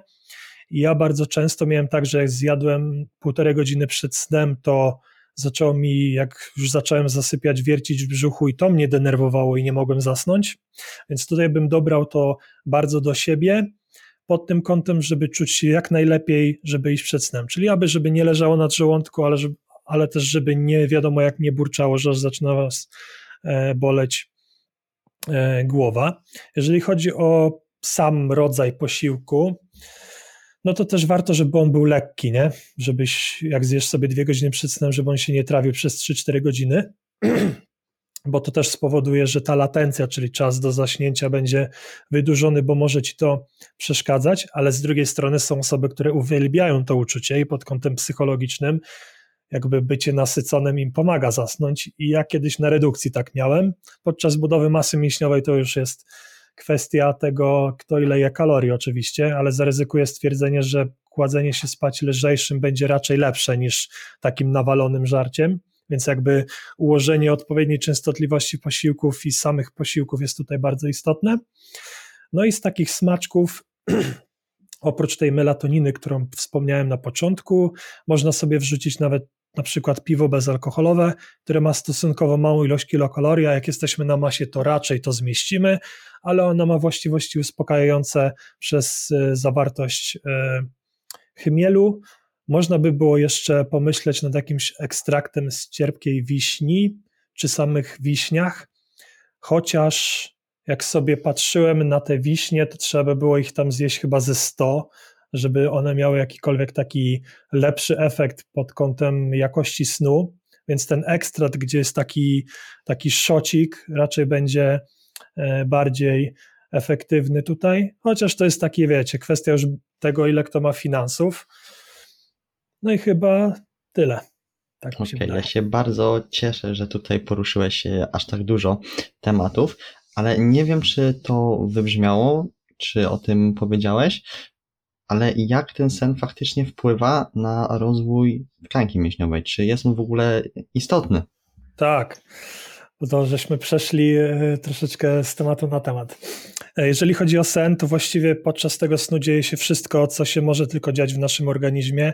Jeżeli chodzi o y, procesy regeneracyjne, wyciszenie układu nerwowego, jakby no wszystko, co może się zregenerować w naszym organizmie podczas snu, po prostu się regeneruje, więc jego długość i jakość ma jakby ogromne e, znaczenie.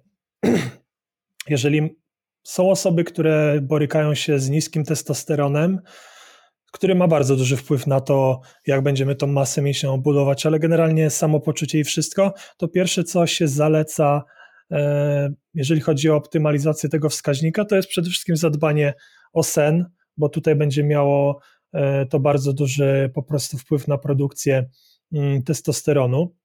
No jeżeli zaniechamy sen i generalnie regenerację, to na drugi dzień będziemy na pewno mieli tą taką spoczynkową aktywność mniejszą, czyli będziemy mieli takie podświadome, mniejsze skłonności do machania ręką, wstania po pilot, z kanapy i tak dalej, więc ten taki nit nam e, zmaleje, co spowoduje, że wydatkowanie kaloryczne będzie E, po prostu mniejsze, to spowoduje, że podczas budowy masy mięśniowej surplus będzie większy niż powinien być, a to z kolei przełoży się na to, że będzie się więcej tej tkanki tłuszczowej generować i po prostu będzie gorzej. Generalnie sama, e, same zaniechanie tego snu, mała ilość czy gorsza jakość już samo w sobie powoduje, że ta taka takim dużym uproszczeniu umieszczanie jedzenia w tkance tłuszczowej czy w mięśniach będzie zaburzone na niekorzyść oczywiście, czyli ta tkanka tłuszczowa będzie e, nabierać się po prostu bardziej, no ale oczywiście będzie też zwiększone ryzyko e, kontuzji, zmniejszenie też tej syntezy białek mięśniowych i zwiększenie rozpadu białek mięśniowych, bo na początku mówiłem o tym obrocie białek mięśniowych, a to jest taka fajna, fajne wahadło, które jest bardzo istotne, Czyli chcemy, żeby rozpad białek mięśniowych był jak najmniejszy, a synteza białek mięśniowych, żeby była jak największa. Więc jakby ten sen jest tutaj kluczowym wskaźnikiem pod kątem tego, żeby ta synteza w ciągu dnia była po prostu jak największa się tylko da. I zaryzykuję stwierdzenie, że jeżeli chodzi o wszystko w naszym życiu pod kątem kształtowania sylwetki i samopoczucia, to odpowiednie ogarnięcie rytmu dobowego, czyli chodzenie o odpowiedniej godzinie spać i odpowiednia jakość snu naprawdę poprawi bardzo, bardzo, bardzo, bardzo dużo, łącznie z wynikami siłowymi, zwiększoną ilością serii, samopoczucia, myślenia. No, można by wymieniać, wymieniać. Sen po prostu robi wszystko, co się tylko da. Ja się tutaj pod tym podpiszę, że właśnie na sam początek ogarnięcie nawet tego samego rytmu dobowego, czyli wstawanie i chładzenie się o podobnych porach, plus minus ja zawsze przyjmuję sobie pół godziny w te lub w te, ale nawet chyba badania mówią o, o, o godzinie, czyli możemy na przykład tam kłaść się 21 albo nawet 22 i to takiej dużej różnicy nie będzie, ale ja przyjmuję zawsze sobie mm, powiedzmy ten margines pół godziny w jedną, pół godziny w drugą i naprawdę ogarnięcie tego zmieniło bardzo dużo i to wiecie, codziennie, a nie, że tam będziecie się trzymać przez trzy dni i wy nagle rezultatów nie zobaczycie. No sorry, jeżeli mieliście to rozregu rozregulowane przez y, jakiś czas, no to też nie wrócicie od razu do tego wszystkiego. No i warto powiedzieć, że się nie da odespać tego, co się nie przespało, więc jeżeli przez 5 dni y, śpimy po 3-4 godziny, a w weekend walniemy 12, to to się jakby nie sumuje wiesz, poczujemy się lepiej, ale jakby w ogólnym rozrachunku i tak do następnego poniedziałku, wtorku będziemy się czuć jak gówno, więc jakby w ogólnym rozrachunku nic to za bardzo nie da, oprócz tego, że będziemy mieli taką iluzję, że się czujemy troszeczkę lepiej, nie? W ten weekend. Tak. Okej. Okay. Kontekście snu chyba powiedzieliśmy o wszystkim. Powiedziałeś o jakości snu, o ilości snu, powiedziałeś jaki to ma wpływ na hipertrofię mięśniową. To teraz przejdźmy do tego, o czym ty już poniekąd tam wspominałeś, czyli o melatoninie, o kofeinie, czyli o suplementach. Oczywiście będziemy rozmawiać o takich legalnych suplementach tutaj, e, które mogą faktycznie właśnie przyczynić się do tego, że może nie od razu spotęgują, ale przyczynią się poniekąd i pomogą nam w budowie masy mięśniowej. Chcesz, żebym mówił też o benefitach, jakie daje suplement, czy po prostu wymienić? E, możesz też tak pokrótce, nie? żeby Dobra. tam nie rozbudowywać się długo. Dobra. E, zaczniemy sobie od takiego początku, które są najważniejsze, które są najbardziej ekonomicznie rozsądne, bo jakby szereg suplementów jest, które można dodać, ale pod kątem dodania benefitów do tego budowania masy mięśniowej są takie średnio opłacalne, bo kosztują po prostu e, dużo, więc wszystko zależy jakby od naszej kieszeni, ale uważam, że taki must have E, które każdy powinien mieć, to można zacząć sobie od e, kreatyny, która w dużym skrócie daje nam większy przyrost siły, większą ilość takiej całkowitej pracy, którą możemy wykonać e, na treningu. Głównie się to wiąże z tym, że produkujemy więcej ATP i tutaj popularne 3-5 gramów codziennie jak najbardziej jest ok. E, dla każdego. Jakbyśmy sobie zaczęli gdzieś tam od 5 gramów, to spokojnie możemy zejść do 3 e, gramów dziennie i utrzymamy ten poziom na satysfakcjonującym e, poziomie. To uważam, że niezależnie od tego, co robimy w życiu, kreatyna to jest coś, co po prostu powinniśmy mieć w szafce i sobie po prostu popijać. I na różnych polach to nam da bardzo dużo. Są przesłanki nawet, że poprawia pracę mózgu, więc jakby to trochę jest jak sen. Kreatyna jest po prostu dobra na e, wszystko. No i coś, co, do czego mamy wszyscy dostęp, to jest e, kofeina. Każdy pije kawę albo każdy sobie walnie monsterka czy e, dzika, ale są też suplementy czystej kofeiny, czy są przedtreningówki, które mają kofeinę. I mówi się o tym, że kofeina jakby pobudza, ale to nie do końca jest tak, tylko wskutek wysiłku, nie tylko na treningu, ale ogólnie w naszym e, życiu powstaje coś takiego jak adenozyna, która w naszym mózgu się przyczepia do receptorów, ale te receptory są takie same jak przy kofeinie. Więc jeżeli spożywamy kofeinę, to ona się po prostu przyczepia do tych receptorów zamiast tej adenozyny i mamy wrażenie, że tego wysiłku nie ma, co powoduje to uczucie, że mamy takiego jakby kopa, bo adenozyna powoduje, że nasz organizm wie o tym, że zaczynamy gromadzić zmęczenie, więc ona opóźnia jakby E, jakby to odczuwanie, nie? No ale oprócz tego ona zwiększa też rekrutację jednostek motorycznych, więc w kontekście tego napięcia mechanicznego, o którym e, mówiliśmy wcześniej, to jest bardzo istotne, żeby te wysokoprogowe jednostki motoryczne były pobudzane, bo one są tymi najlepszymi, które zarządzają włóknami mięśniowymi, które nam e, rosną, ale oprócz tego kofeina jakby zwiększa siłę, opóźnia spadek tej siły, czy też zwiększa prędkość przesyłania impulsów nerwowych, więc nawet jeżeli robimy jakieś sporty wytrzymałościowe, czy chcemy eksplozywnie podnieść jakikolwiek ciężar, no to kofeina tutaj jest e, mistrzem świata.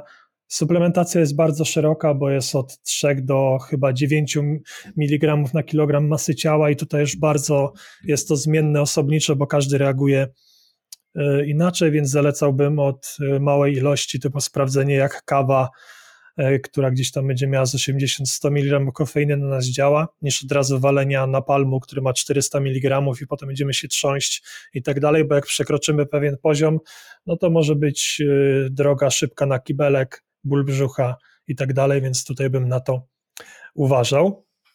Mamy jeszcze cytrulinę, którą też uważam, że taki must have. Nie każdemu to przepisuję, bo zależy to od oczywiście budżetu, który ktoś ma, ale w dużym skrócie zwiększa tlenek azotu, czyli rozszerza naszyjnia krwionośnie, krwionośne, krew szybciej płynie, więc wszystkie składniki są szybciej dostarczane. Mamy to super uczucie pompy, które nam towarzyszy na treningu, jest ono większe, ale to jest taki efekt, który my widzimy na zewnątrz, ale oprócz tego cytrulina nam powoduje zwiększenie takiej całkowitej ilości pracy na treningu, czyli możemy wykonać więcej powtórzeń, o jeden, dwa gdzieś tam w badaniach wychodziły, więc jest to dosyć e, istotna e, rzecz. I to jest tak naprawdę takie, to są trzy suplementy, które bym polecał, jeżeli chodzi o e, budowanie masy mięśniowej, które są tanie i są szeroko dostępne. I teraz, jeżeli chodzi o takie rzeczy, które warto by było dodać, nad którymi się można pochylić, to jest na przykład beta-alanina, chociaż to już jest kwestia tego, jakie dokładnie wysiłki wykonujemy, jak ten nasz trening wygląda, ile ma powtórzeń, jak jest skonstruowany, czy mamy jakieś super serie, serie łączone i tak dalej, ponieważ beta-alanina sama w sobie nie działa, czyli powiedzmy jest y, często składnikiem e, suplementów przedtreningowych i często swędzi nas po niej skóra i po niej mamy wrażenie, że ten suplement działa, ale tak naprawdę ten efekt parastezji, czyli tego swędzenia jakby nie daje nam żadnych korzyści w kontekście e, treningu, więc beta-alaninę należy suplementować e, stale, czyli e, codzienne, codziennie. Ona jakby zwiększa stężenie karnozyny w organizmie, a karnozyna powoduje takie ograniczenie skutków ubocznych różnego wysiłku, które się kumulują, jak trenujemy.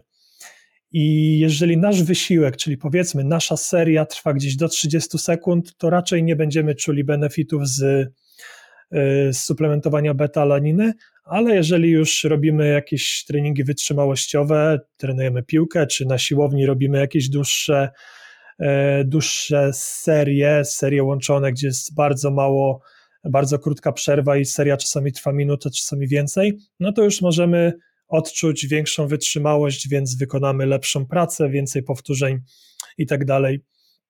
E, I tak dalej. Dalej mamy jeszcze e, coś takiego jak azotany, które wy możecie znać z jakiegoś ekstraktu z soku z buraka, czy ogólnie z soku z buraka, czy jedzenia e, buraków i one mają bardzo podobne działanie do cytruliny, bo zwiększają ten tlenek azotu, zwiększają po prostu zdolności e, wysiłkowe e, na treningu, ale to już potrafi być drogie, albo tych buraków trzeba troszeczkę zjeść, czy tam soku z buraka, nie każdemu to smakuje, więc to jest jako e, ciekawostka. Mm. A, no zapomniałem o oczywistościach, jakich jest witamina D i omega-3. To też jest takie must have, uważam, które każdy powinien mieć. Nawet jeżeli u nas panuje słońce, w Polsce, to i tak statystycznie Polacy mają deficyt tej witaminy, także tutaj gdzieś, nie wiem, od 800 jednostek, 2000, 4000 jednostek, w zależności oczywiście od badań, warto przyjąć. To też wpływa na poziom e, testosteronu i to jest też jeden z suplementów, który się poleca, jeżeli ktoś się boryka z niskimi poziomami e, testosteronu, ale zmniejsza też jakby ryzyko infekcji, poprawia nawet siłę. Gdzieś tam chyba pamiętam, że coś było od 1 do 18% zwiększenia siły, jeżeli chodzi o suplementację witaminy e, D. No i mamy tą omega-3, to już jest działanie przeciwzapalne, które jest mega istotne w kontekście budowania masy, bo na nadwyżce e, na surplusie generuje się bardzo dużo stanów zapalnych, które my, które one są oczywiście w pewnym stopniu dobre, ale nagromadzenie ich zbyt dużo powoduje, że jakby efektywność tej nadwyżki w budowaniu masy jest coraz y, mniejsza, więc omega-3 robi tutaj zajebistą robotę, tak samo poprawia insulinowrażliwość, która na nadwyżce potrafi się e, zepsuć, obniża ciśnienie krwi, zmniejsza ryzyko jakiejś arytmii, ale ma też działania przeciwnowotworowe, więc jakby omega-3 można dorzucić do tego snu i kreatyny, tak samo witamina D, jako takie rzeczy, które warto mieć w szafce i nawet jeżeli wasi rodzice nie trenują i tak dalej, warto po prostu e, to mieć. No i idąc dalej, e, co tam jeszcze było? Mamy ten ekstrakt z wiśni, co mówiliśmy, żeby e, wrzucić sobie przed snem, to gdzieś poprawi jakość e, naszego snu, zmniejszy stany zapalne, ale też poprawia jakby odzyskiwanie siły, zmniejsza domsy. Cytrulina też ma zresztą takie właściwości, gdzie te oblałości mięśniowe się zmniejszają, więc ekstrakt z wiśni tam chyba było 250 ml soku z wiśni, już robi robotę, ale jak już sobie przełożymy tą ilość na zjedzone wiśnie, no to tam chyba było z 90 czy 100, coś takiego, więc jakby weź sobie wyobraź takie kupienie siaty i wpierdzielanie na kolację, to ci węglowodanów pewnie nie starczy, więc jest to troszkę nieoptymalne. Yy kurkumina jeszcze chyba z piperyną jest taki fajny suplement połączony. No to jest działanie antyzapalne, które też tak samo jak omega-3 będzie e, fajnie działać w takich dalszych etapach masy mięśniowej, gdzie tych kalorii jest bardzo dużo, już jesteśmy tacy ociężali, więc e, to jest bardzo dobre. No i insulinomimetyki, które działają podobnie do insuliny, czyli poprawiają transport glukozy do tkanek i to już jest też raczej na takie dalsze etapy, gdzie jest nam już ciężko e, z kaloriami, wrażliwość insulinowa jest coraz gorsza, więc jakaś berberyna, kwas ala, cynamon, chrom, też warto to jakby e, rozważyć. Chociaż ja osobiście tego naprawdę nie przepisuję, chociaż mam jedną osobę, która tam je 800 gramów węglowodanu, więc tutaj już się posiłkujemy wieloma rzeczami, ale te 800 gramów czy 700 to jest dosyć rzadka sprawa, raczej się ludzie kręcą wokół 400 650 maksymalnie i tutaj spokojnie samym jedzeniem możemy tą wrażliwość i wszystko trzymać e, bez e, problemu. No i jeszcze mamy ten popularny e, maślan sodu, czyli maślany, poprawiają pracę jelit, które bardzo często, szczególnie na takich dietach kulturystycznych, gdzie, ta diet, gdzie to białko jest bardzo wysoko w diecie, no to mogą powodować różne problemy z jelitami i tutaj maślan sodu może być po prostu bardzo dobrą opcją, żeby ten stan jelit poprawić. Jelita to drugi mózg, wchłanianie wszystkich składników odżywczych, więc jakby pośrednio to budowanie mięśni jest bardzo sprzężone z jelitami, więc jak to nam wysiądzie, jeżeli mamy problemy żołądkowe, jelitowe, to bardzo szybko trzeba się tym zająć, bo bardzo szybko będziemy nabierać masy, a niekoniecznie masy mięśniowej, którą chcemy i będziemy widzieć, że ta sylwetka robi się coraz bardziej miękka wskutek generowania wody, tkanki tłuszczowej i tak dalej, więc jakby to też jest suplement, który warto sobie pozwolić, jeżeli czujemy, że ta że nasz jadłospis jest ciężki już do zoptymalizowania, żeby było nam lepiej, no i faktycznie te jelita już nam coraz gorzej pracują. Pewnie jest tam jeszcze tego więcej, ale no to jest takie coś najważniejsze, co mi przychodzi do głowy, jak gdzieś tam jakiś podopieczny mnie, y, mnie zapyta i coś, co zdarza mi się stosować. Mhm. To ja nawet nie spodziewałem się, że tak y, dużą ilość tutaj tych suplementów poruszyć. Spodziewałem się, że maksymalnie tam, nie wiem, 6-7, a tutaj myślę, że ponad 10 ich, y, nawet pewnie około 15 ich wyszło. No tak, tylko wiesz, sens suplementacji to tam jest, nie wiem, 4, 3, 5. No można tu jeszcze na przykład dorzucić białko, czyli jak nie mamy kurczaka, no to suplementujemy białko, żeby ten MPS podnieść, to sobie zrobimy owsiankę, kleik, czy tam omleta, więc tutaj też do takiej suplementacji można by było dorzucić. A, no jeszcze zapomniałem. To też warto dorzucić, bo takie rzeczy się e, zdarzają, czyli tak jak mówiłem, jeżeli trenujemy na czczo, a bardzo dużo ludzi jest takich, że trenuje przed pracą, to po pierwsze warto e, przed e, pójściem spać zjeść posiłek bardziej bogaty w węglowodany. Potem idziemy sobie na czczo i warto sobie na treningu popijać EA, czyli te wszystkie aminokwasy, które spowodują, że ta synteza białek mięśniowych wywinduje nam do góry, czyli one troszeczkę zastąpią nam ten pozytywny aspekt, który chcemy uzyskać za pomocą posiłku przedtreningowego, którego nie jemy, więc picie aminokwasów tutaj nam bardzo y, może pomóc. No i jeszcze węglowodany, czyli jakiś izotonik, karbo, dekstroza, vitargo, to są szybko wchłanialne węglowodany, które można tam sobie wypić 10-20 gramów węglowodanów takich na treningu w zależności od długości tego treningu, ale taka standardowa jednostka treningowa to raczej takie 10-20. No i to już będzie taki substytut tej tej energii, którą mielibyśmy mieć z posiłku e, przedtreningowego, więc jak ktoś ma mało czasu do treningu, jak wstanie, to idzie na czczo, pije sobie węglowodany IEA w jednym szejku. I wtedy nie musimy tego posiłku potreningowego jeść bardzo szybko, tylko na spokojnie gdzieś tam za 2-3 godziny. I ta synteza będzie po prostu cały czas e, podtrzymana, więc takie EA i węglowodany, to bym po tej całej cytrulinie i beta-alaninie tak wyrzucił sobie do zastanowienia się, jeżeli mamy taki styl życia, że chcemy trenować sobie e, na czczo, nie? Damian, chciałbym Ci tutaj podziękować, bo my zbliżamy się do już prawie 90 minut e, w tym podcaście. Nie spodziewałem się, że aż tak on fajnie wyjdzie, przynajmniej ja mam takie wrażenie, że wyszedł tutaj bardzo fajnie. I no, taka jest tutaj, powiedzmy, myśl przewodnia tych podcastów, żeby faktycznie skupić się na przekazywaniu tej wiedzy, żeby naprawdę skupić się na rzeczach, które są ważne i żeby trafiało to też dla osób, które powiedzmy dopiero wchodzą w ten świat, żeby mówić nawet od czasem o trudnych rzeczach, ale w prosty sposób.